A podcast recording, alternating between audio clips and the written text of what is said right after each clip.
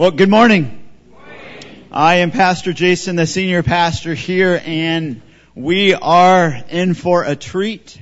For those of you who joined us the, the last couple days on Friday and Saturday, we had a, a marriage retreat in San Diego, and we, we had a special guest speaker, and Dr. John Street is here with us this morning as well. And for those of you who don't know, Dr. John Street is the, the head of the, the biblical counseling department with the Master's University as well as at the seminary. And he was one of my favorite professors when I went through seminary, not only because he is a man of the word, but because he loves Christ Church. He loves people. And time and time again when I, when I went to his classes, in, in seminary, it, it, it, was like heart surgery uh, upon me. As time and time again, he'd, he'd take the truths from God's Word and he would apply them to our marriages, to, to our, our, our parenting, and to our everyday walks with the Lord Jesus. And, and as I, I was able to prod him to come and to, and to lead us with the marriage retreat. By God's grace, he also agreed to come and to bring the word to us um, this weekend on this particular Sunday. So it is my pleasure and my and my privilege, um, yeah, to welcome Dr. John Street. So please come up, brother, and share the word with us.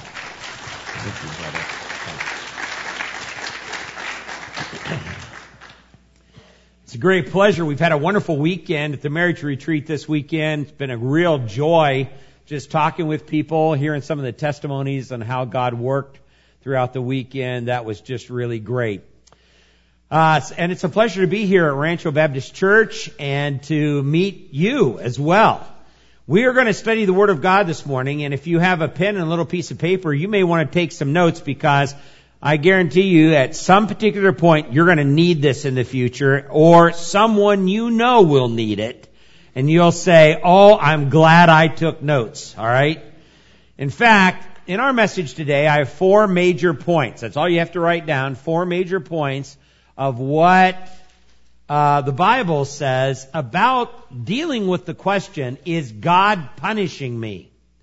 Alright? I thought that that was a perfect message right after a marriage retreat because some of you are sitting there saying, well, look who I'm married to. I mean, isn't it obvious?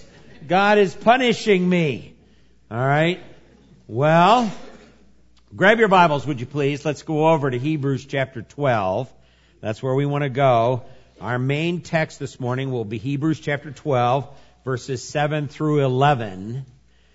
I wish we had more time where we would develop more of this chapter. We don't have that kind of time, so we're going to have to drop in, sort of um, look at these particular verses uh, very, very closely and um, try to understand them within the context in which they're given.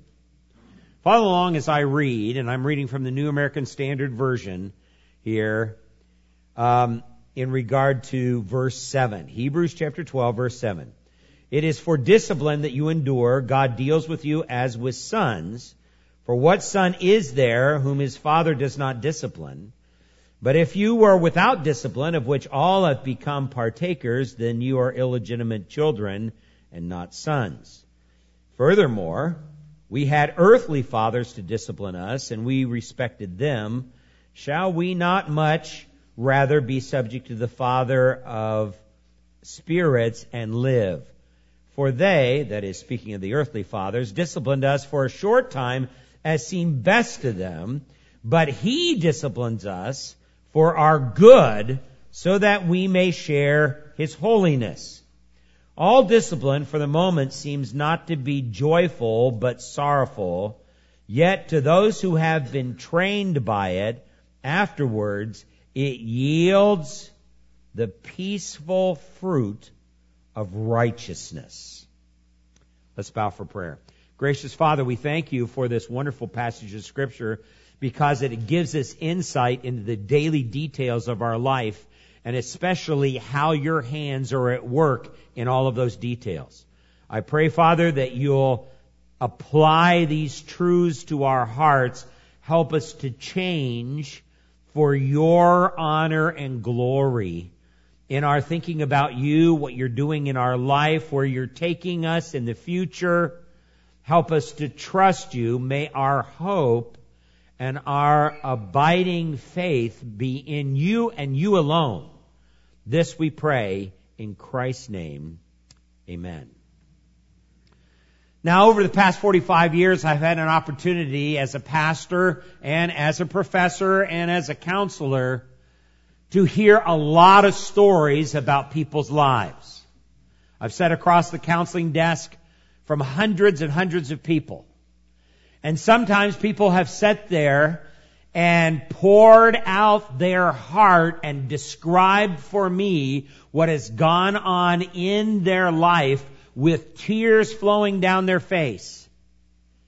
And after describing all that was going on in their life, they look at me with all sincerity and they say to me, is God punishing me? You may have thought that. You may actually be thinking that this morning. Look at everything that's going on in my life right now. Look at this circumstance and this circumstance and look what's happening in our family and look what ha- what's happening with friends of mine and look what's happening at work and look what's happening in my home and I, I, is, is God punishing me? It seems like one difficulty after another just seems to come in. Why is that the case? Why am I having so many troubles? I want to answer that question this morning. I want to answer that question from the authoritative Word of God. But before I do, I need to tell you a short, short story. And I'll make it short. It could be actually a lot longer. Every couple years, I have the opportunity to travel to Switzerland and then go to Germany and train pastors that come from all over Europe. Back about 10 years ago, I had flown into Cologne, Germany, and there was a church there right in the shadow of the big United Nations building there in Cologne, Germany. Uh, it was actually a Russian Baptist church, and I was supposed to do a whole week of meetings. Myself and a colleague went in, and they were all pastors and their wives who came from all over Europe in order to get training on how to practically counsel and use the Word of God in people's lives. And the first day of that particular conference, we had been teaching all day. My colleague taught one hour, and then I had a break during his teaching. Then I taught an hour, and then we'd switch back and forth. We broke for lunch, we broke for supper, and I had the last address of the day, which was seven o'clock in the evening. So I spoke between seven and eight o'clock in the evening. And I had a translator who actually graduated from the Master's Seminary. And um, his name is Martin Manton. I don't know whether you remember Martin Manton or not, but he grew up in Switzerland, spoke German very fluently, actually spent his high school years in the U.S., so he spoke English very fluently as well, as well as French. And he's a big guy. Made me look small, and that really is something. He's a big guy, bald head, great translator. He's a fluid translator because sometimes I use translators different parts of the world and they have to think in order to translate. He's not that way. I can just be talking just like I'm normally talking to you and he just translates that fluently right into German, which is perfect. I love working with Martin. So we had been teaching that last hour. He was translating for me. At the end of an hour, I closed in prayer and we dismissed people and I was wrapping up my notes and putting everything together and Martin was doing the same thing and I noticed in my peripheral vision coming up the side aisle of the church an older woman probably between 75 80 years of age she had a long coat on a scarf around her head and I had my head down and I had my peripheral vision out like this the first thing I noticed about her was how swollen her ankles were which suggested congestive heart failure. And she came up and she grabbed my translator by the arm and she pointed a little bony finger at me. Alright? And I'm ready to tell Martin, Martin, listen, tell her to come back tomorrow if she has any questions because I'm not responsible for anything I say after 8 o'clock in the evening. And besides that, I was so tired after teaching all day that day, I could hear my bed calling me, John, Come to me. come to me. I've missed you. You've been gone such a long time. So I was ready to go and, and, and sleep. And Martin turned to me and she said, he said to me, she wants to ask you some questions and she wants to tell you something she's never told anybody her entire life. Oh.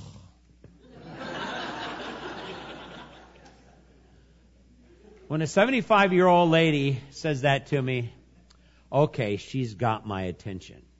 Now you understand, she had been sitting in the back of the auditorium. There was probably about 200 people there. She has been sitting in the back of the auditorium that day, listening to all this practical admonition and dealing, using the Word of God to deal with practical problems. So Martin and I and this older lady went off to the side and got three chairs and we sat down. I had prayer with her and I said, "What's on your mind? What what do you need to share with me?"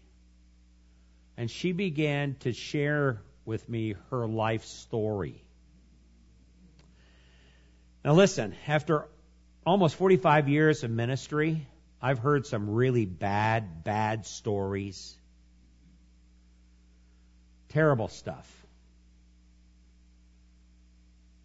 But this is ranks up towards the top.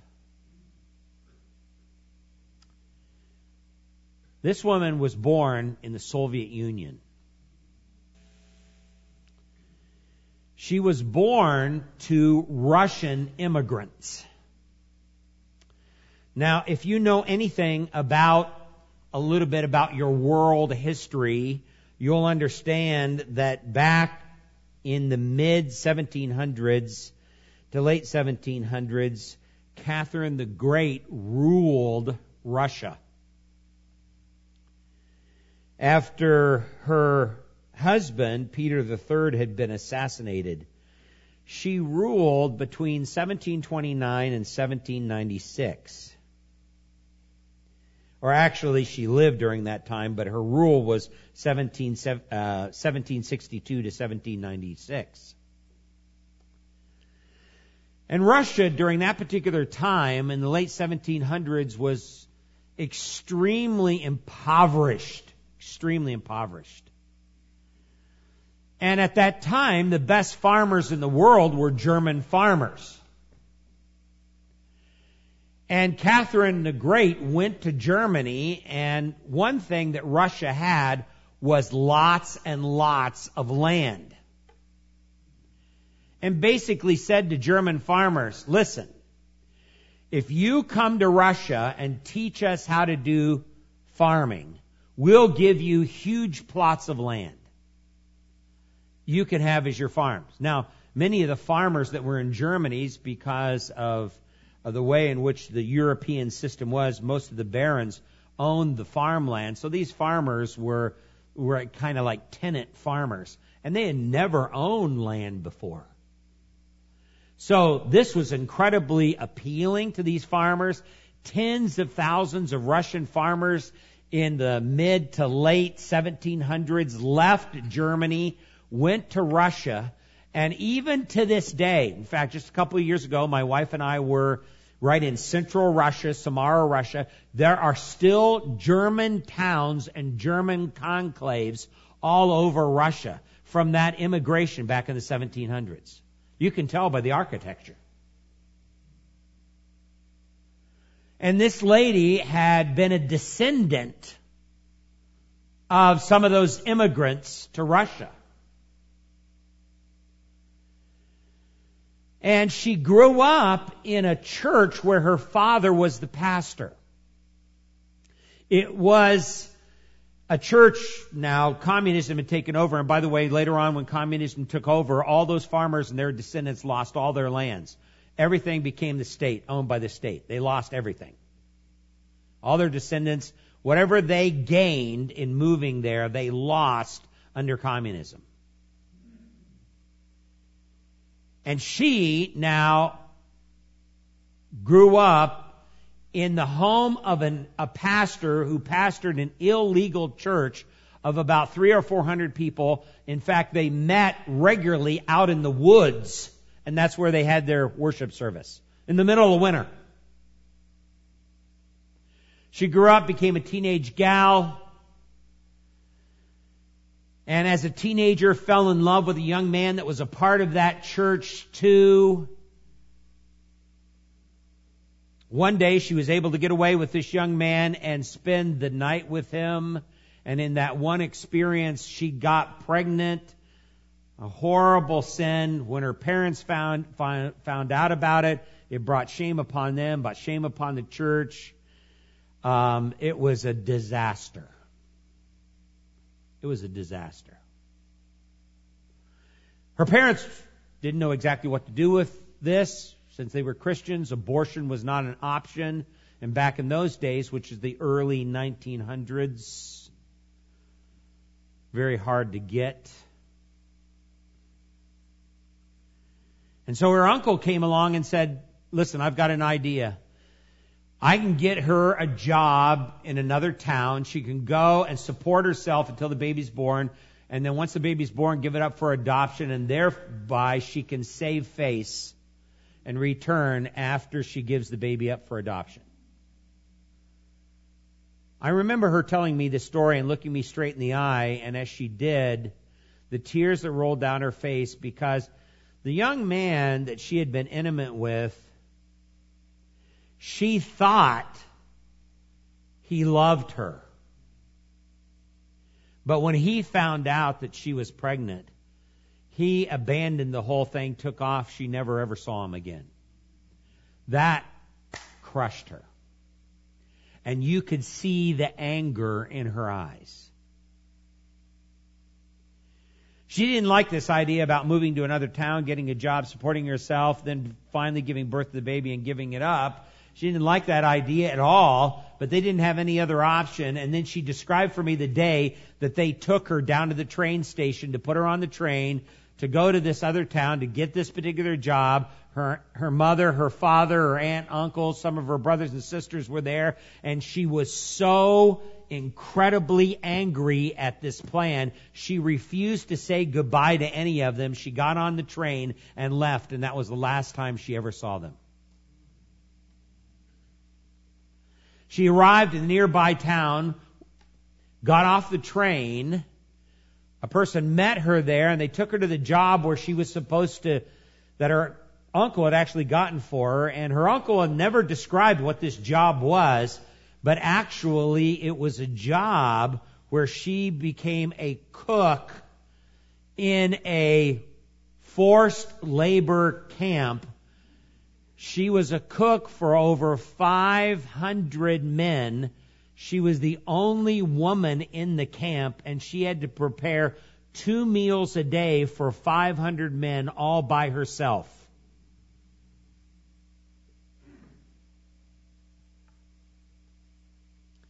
And then she looked at me.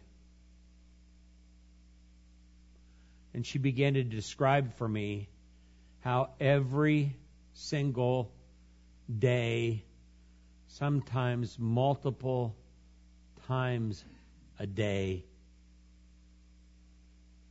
she was raped.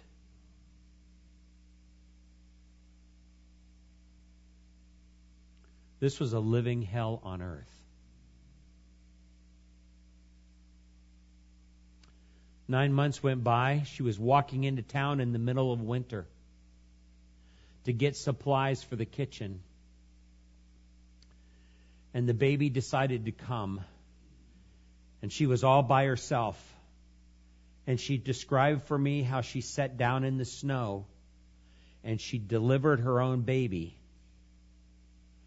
cut the cord, and you understand this baby, from her perspective, was the reason for all of her pain and suffering.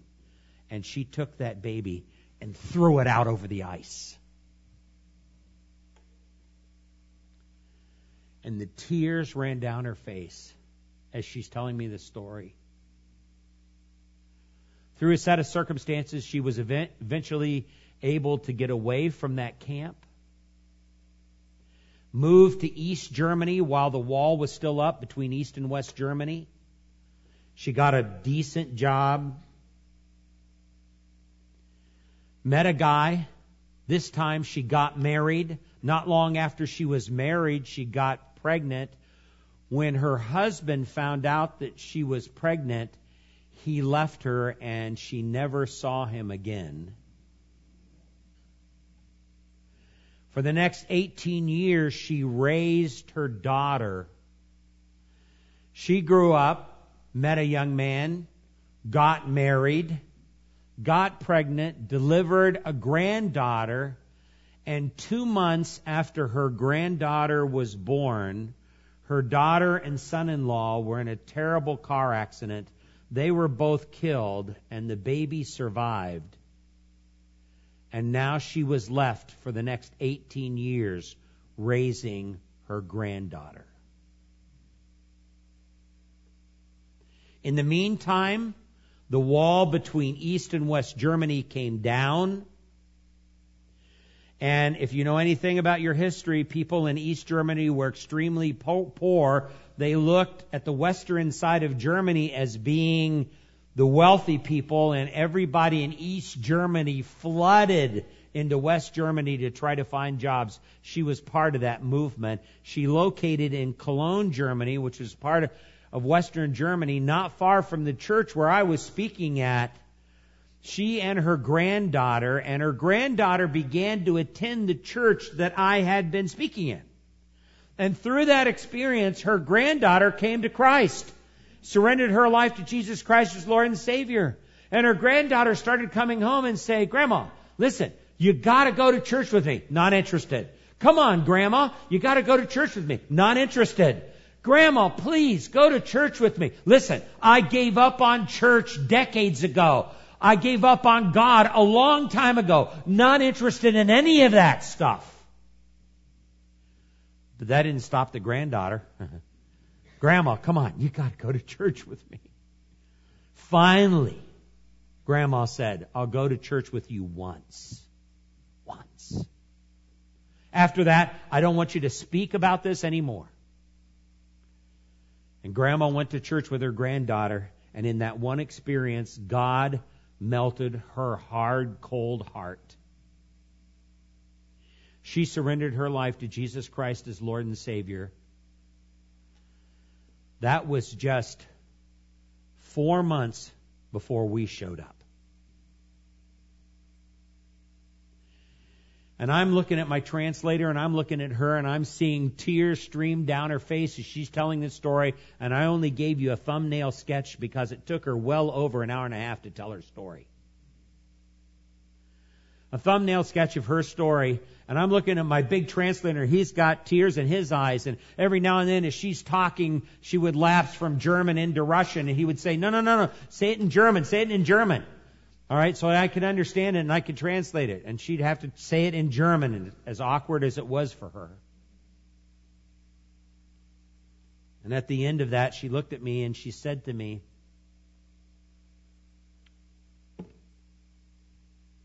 Is God punishing me?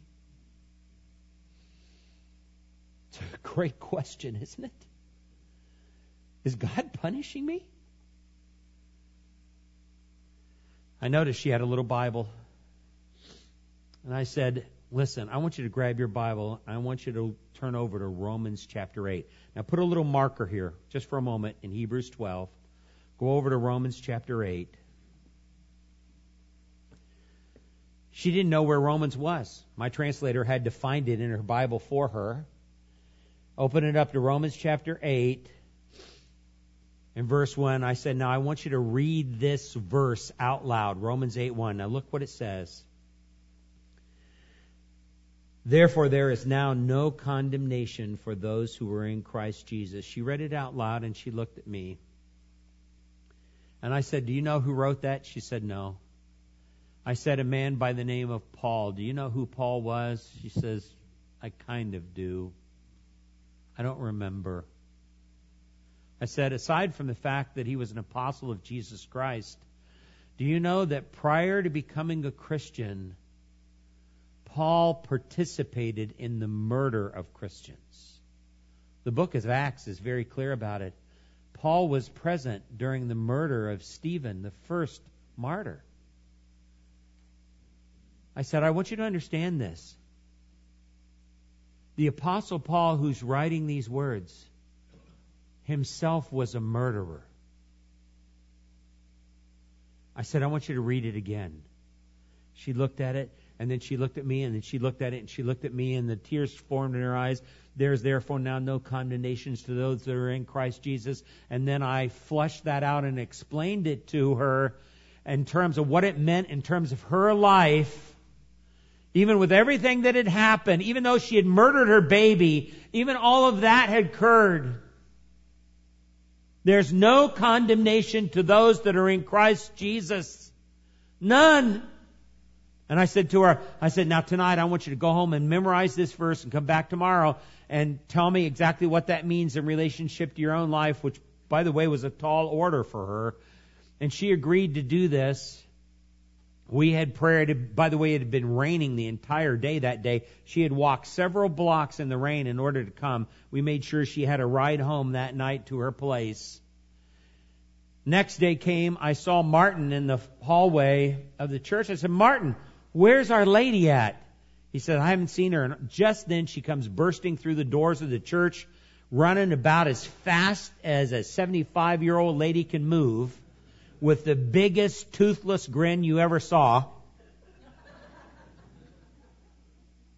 like that. And I, and I said, Martin, have her quote the verse. Martin says, she already did. Well, how'd she do? She did it perfectly. I said, well then have her explain. What does that verse mean to her? What does that mean in relationship to her life? And she looked at me and tears formed in her eyes. And she says, I want you to know one thing. She says,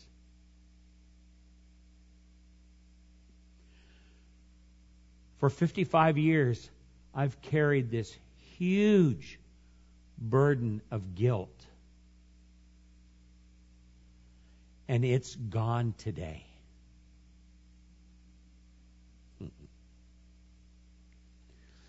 It's gone. This huge burden of guilt. It's gone.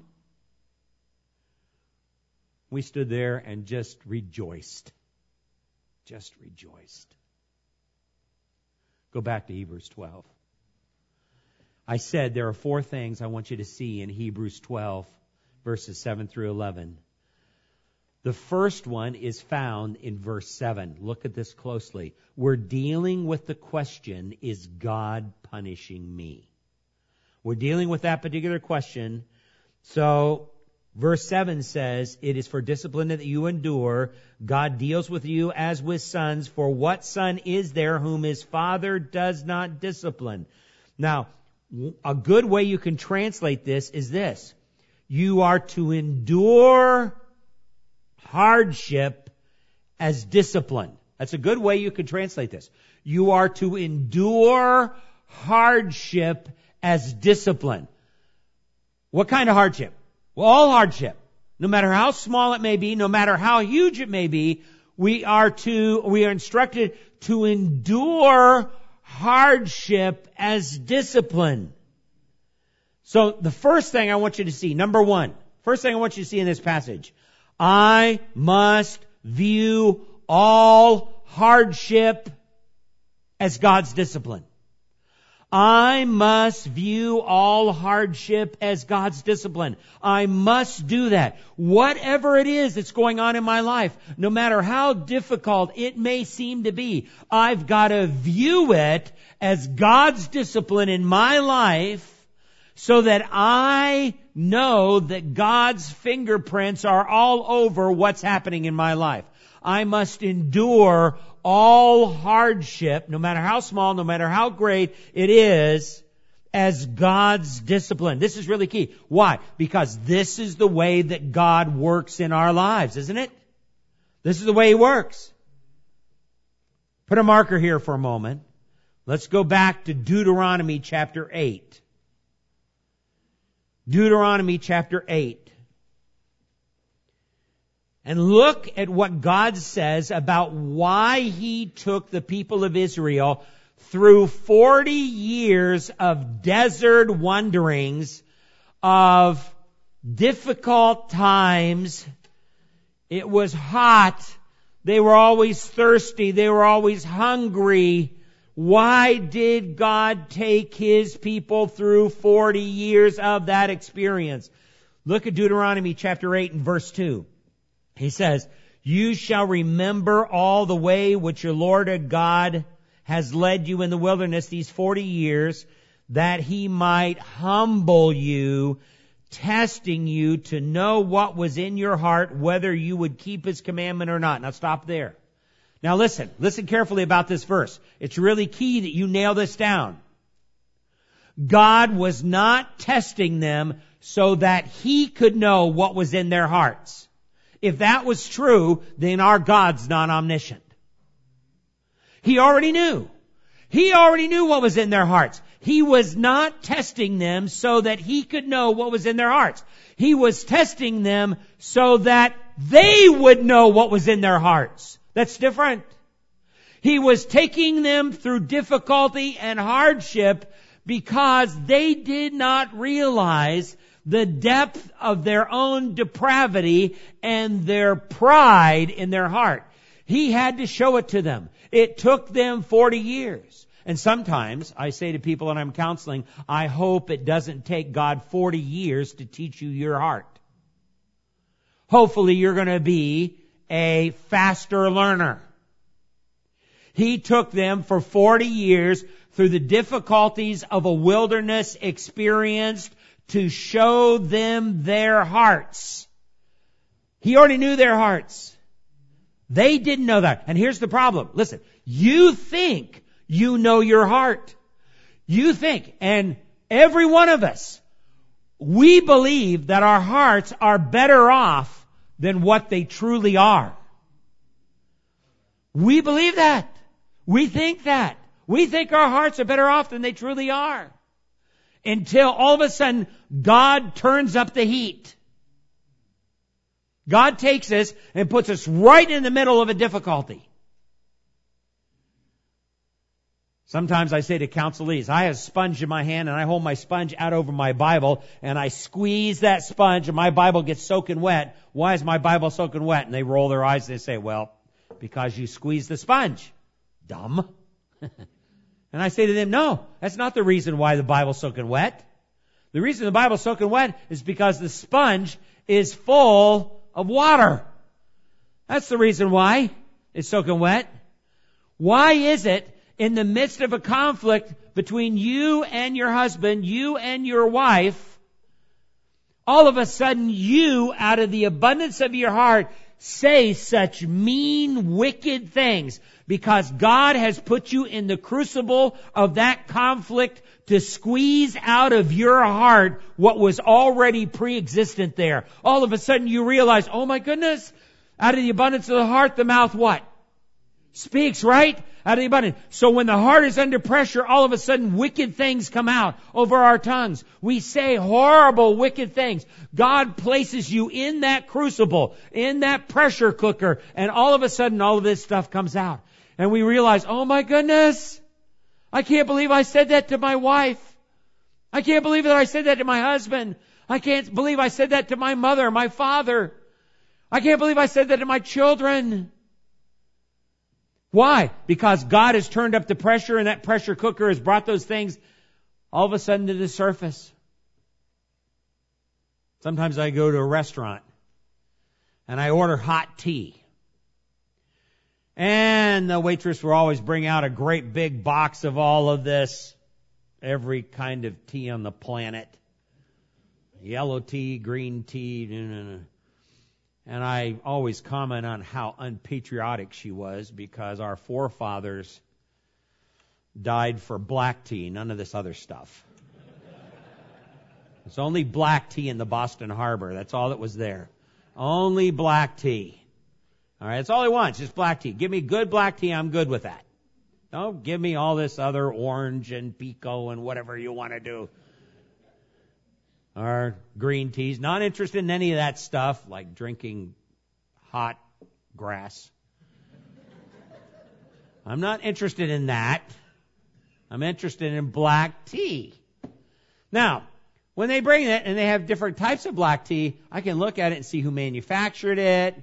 I can see, you know, what, where it the tea was grown, that kind of thing. I can sniff it to smell it. I don't know whether or not that's any good until I do what? I take the tea bag and put it in hot water, right? That's exactly what God does with your heart. God takes your heart and puts it in hot water, and then what seeps out is what is there. Every single hardship, every single problem, every single setback in your life is divinely designed by God to bring to the surface what is already pre-existent in your heart. Wow. Why? Because God does this. He does this. He's an expert at doing this. Go over to Proverbs chapter 17. This is what God does.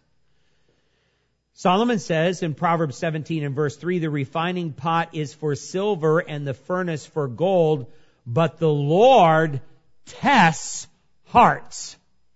That's what he does. The Lord tests hearts. Not so that he can see what's in their heart. He already knows. So that you can see what's in your heart. Because of our own pride, we think that our hearts are better off than what they really are. Go back to Psalm 119. Notice what the psalmist says in verse 67. Psalm 119 verse 67. He says, Before I was afflicted, I went astray but now I keep your word. You see, again, the psalmist believes that the affliction is God designed. Before I was afflicted, I went astray, but now I keep your word. Verse 71, it was good for me that I was afflicted, that I may learn your statutes. So now his whole pers- perspective on the hardship that he's going through is that it's good. It's not bad. It's actually good because it's purifying my heart. Verse 75. Look at this. I know, O Lord, that your judgments are righteous and that in faithfulness you have afflicted me. We have a tendency to think that God is being unfaithful when he afflicts us. No, no, no. God is being faithful when he afflicts us. He's not being unfaithful, he's being faithful. Verse 92, it says, If your law had not been my delight, then I would have perished in my affliction. So the Word of God had to become my delight. Otherwise, this affliction would have crushed me. I would have perished. So the first thing I want you to remember is that I must view all hardship in my life as God's discipline. God is treating us as sons. We are to endure all hardship as discipline. That's the way a good, righteous father deals with his sons. There's a second thing I want you to know. Go back to Hebrews 12. Verse 8 and 9. Verse 8 says, but if you are without discipline, of which all have become partakers, then you are illegitimate children and not sons. Furthermore, we had earthly fathers to discipline us, and we respected them. Shall we not much rather be subject to the Father of our of spirits and live? Now, first we said, I must view all hardship as discipline. But number two, I want you to notice this. When God brings hardship into my life, He's acting as a loving Father. When God brings hardship into my life, He is acting as a loving father. Why? Because this is exactly what a loving father does.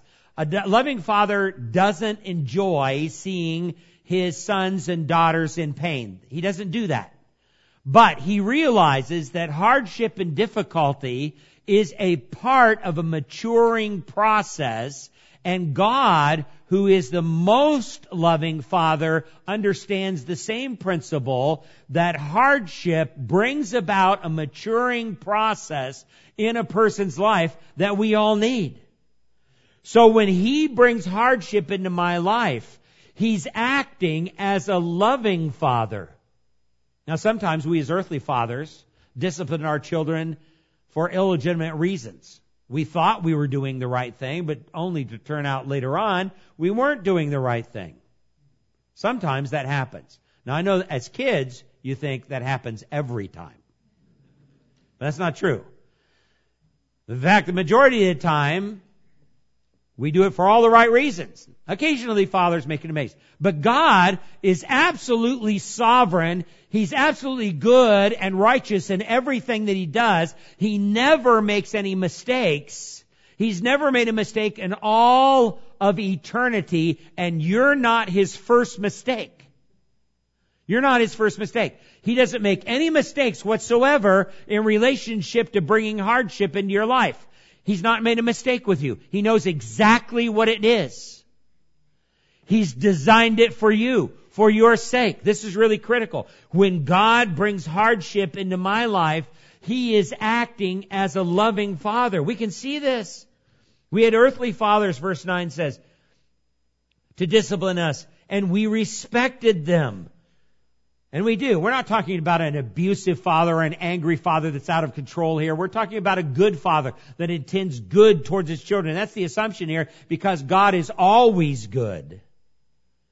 And if we respected human fathers who did it for the right reasons, shall we not much rather be subject to the Father of spirits and live? In other words, the righteous Father in heaven, we need to be he says very, very clearly, we need to respect Him even more for the hardship that comes into our life. This is really critical. So when God brings hardship into my life, He's acting as a loving Father. You say, okay, I got it so far. I, have got nailed down exactly what you're talking about. But you still have not answered the question, is God punishing me? Alright, you ready? Fasten your seat belts and put your crash helmets on. Okay? Are you ready for this? Let's look at verse 10. Verse 10 says, For they disciplined us, that's earthly fathers, for a short time it seemed best to them, but he disciplines us for our good, so that we may share his holiness. Now there we go. So number one, I must view all hardship as God's discipline. Number two, when God brings hardship into my life, He's acting as a loving Father. Number three, I want you to see this. Listen to this. Verse 10 is very clear. This discipline is not punitive. It's corrective to bring about greater holiness in my life. Alright, you see this? This discipline is not punitive.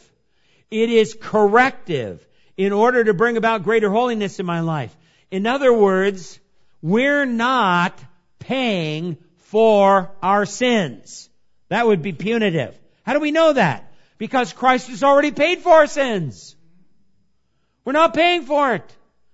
We're not Roman Catholics who believe that yes, Jesus died for some of our sins, but then we have to say the rosary we have to do so many Hail Marys. We have to go to confessional booth and confess sins in order to pay for the rest of our sins.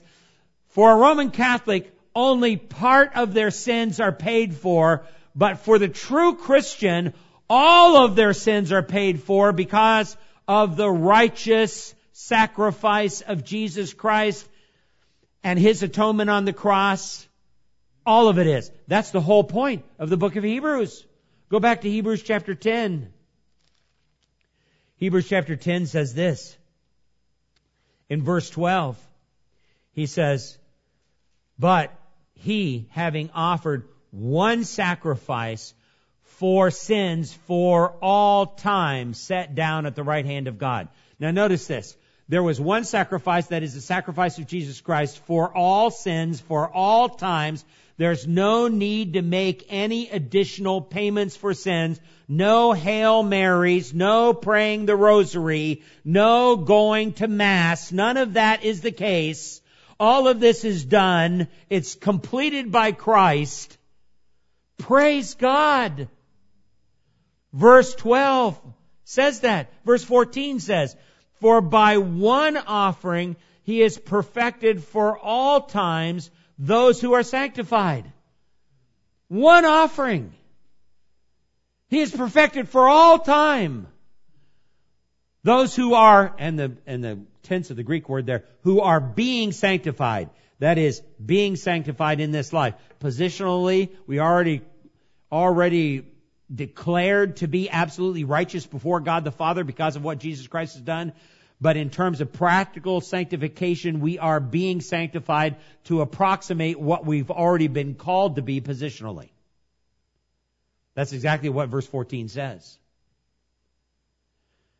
So we have progressive sanctification on this earth, but there is positional sanctification that we're aiming at what we've already been declared to be in heaven.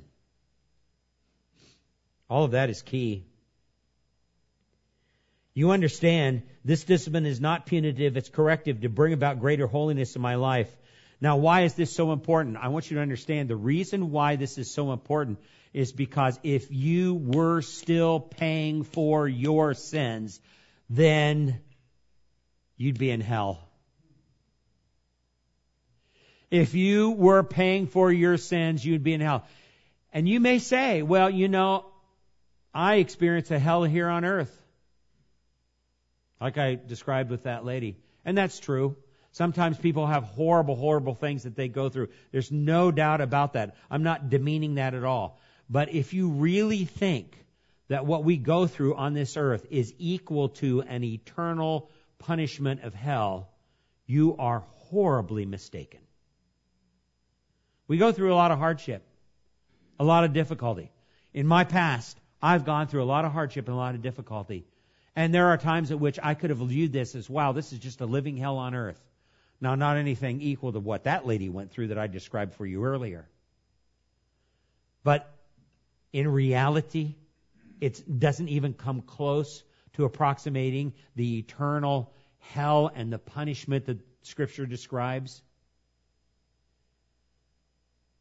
So number one, I must view all hardship as God's discipline. Number two, when God brings hardship into my life, He's acting as a loving Father. Number three, this discipline is not punitive. It is corrective to bring about greater holiness in my life. You can see that in chapter 12 and verse 10 where He says that we might share in His holiness. It doesn't say that we might pay for our sins. Doesn't say that. That's why we say it's not punitive. It's corrective.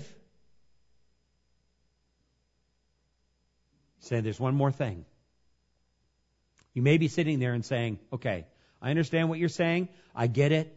God brings hardship into our life. When He does so, He's acting like a human, or like a loving Father. And when this happens, He's not punishing us, but He is trying to perfect us to be more holy, more like His Son, Jesus Christ. I got it. But how do I know? How do I know whether or not this has worked? How do I know it's worked in my life? Great question. It's answered in verse 11. Look at verse 11. All discipline for the moment seems not to be joyful, but sorrowful, yet to those who have been trained by it. Afterwards, it yields the peaceful fruit of righteousness. So number one, I must view all hardship as God's discipline. Number two, when God brings hardship into my life, He's acting as a loving Father. Number three, this discipline is not punitive, it's corrective to bring about greater holiness in my life. And number four, listen to this. I'll know when this hardship has done its job because my heart will be at peace. I'll know when this hardship has done its job because my heart will be at peace. There will be a deep, abiding peace that verse 11 says. It yields the peaceful fruit of righteousness that's going to be a part of my, I'll know it's done its job because I'll stop fighting God. I'll stop fighting him in my heart. God, why are you doing this to me? I'll stop shaking my fist in God's face and saying, you've made a mistake in my life. I'll stop fighting that. There will be no more angst in my heart. My heart's going to be at perfect peace. My heart's at perfect peace. That doesn't mean the trial and the difficulty's gone but you're at peace in that difficulty. You're at peace in that difficulty. That's really significant. So, number one, I must view hardship, all hardship, as God's discipline. Number two, when God brings hardship into my life, He's acting as a loving Father. Number three, this discipline is not punitive, it's corrective to bring about greater holiness in my life. Number four, I'll know when this hardship is done its job because my heart will be at peace.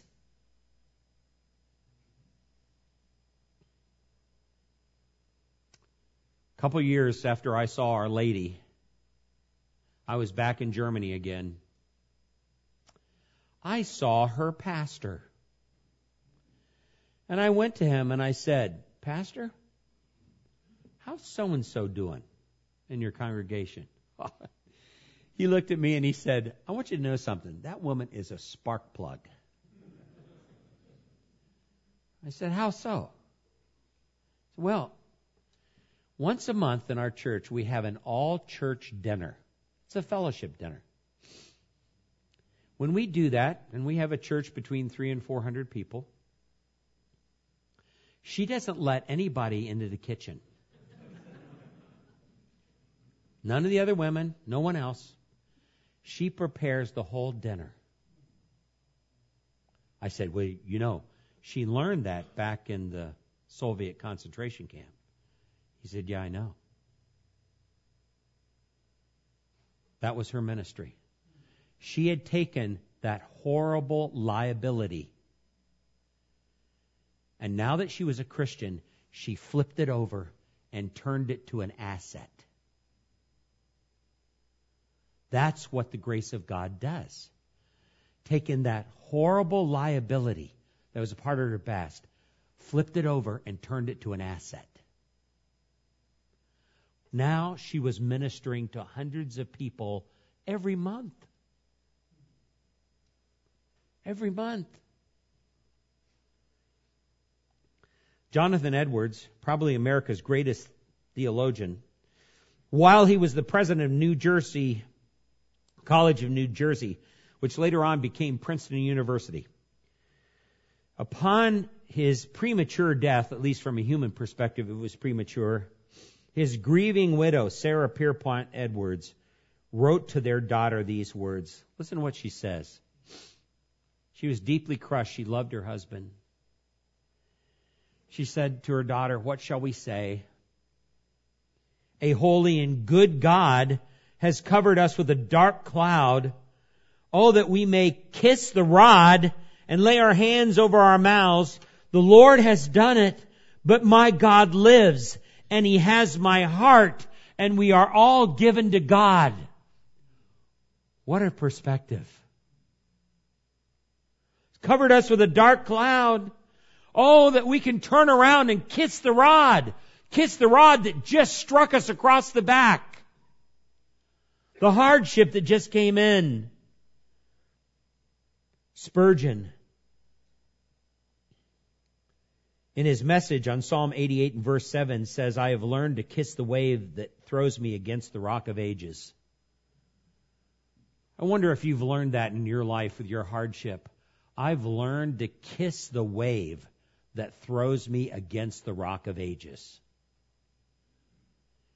When the rod of affliction has just struck you across the back, can you turn around and kiss it? Because you know that that rod is in the hands of a loving father. A loving father.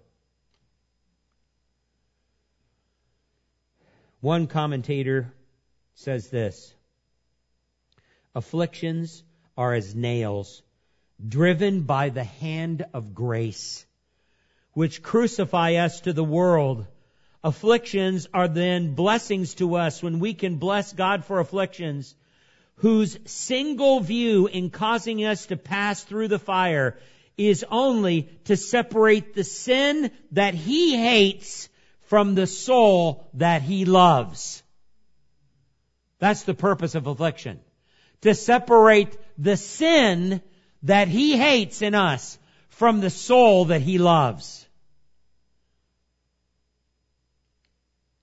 So, number one, I must view all hardship as God's discipline. Number two, when God disciplines me and brings hardship into my life, He's acting as a loving father. Number three, this discipline is not punitive. It is corrective to bring about greater holiness in my life to make me more Christ-like. Number four, I'll know when this hardship has done its job because my heart will be at peace. I will be taking all of my liabilities and I will be turning them to assets for His kingdom. Let's bow for prayer. Dear Father, we thank you for your goodness and grace in our lives. When affliction strikes us across the back, may we be able to turn around and kiss the rod because we know it's in the hands of a loving, good, and holy God. This we pray in Christ's name. Amen. Hey, thanks for being with us today. It's always a pleasure to serve you with this CD ministry. Here at Rancho Baptist Church, our mission is to glorify God by making disciples who love God, love others, and live to reach their world for Christ. And if you have any questions regarding this sermon, or just perhaps knowing God in a deeper way, don't hesitate to give us a call. Our phone number is area code 951 676 2911. Or you can reach us on the web at www.ranchobaptistchurch.org. That's www.ranchobaptistchurch.org. Have a great day in the Lord and God bless you as you continue to walk with Him.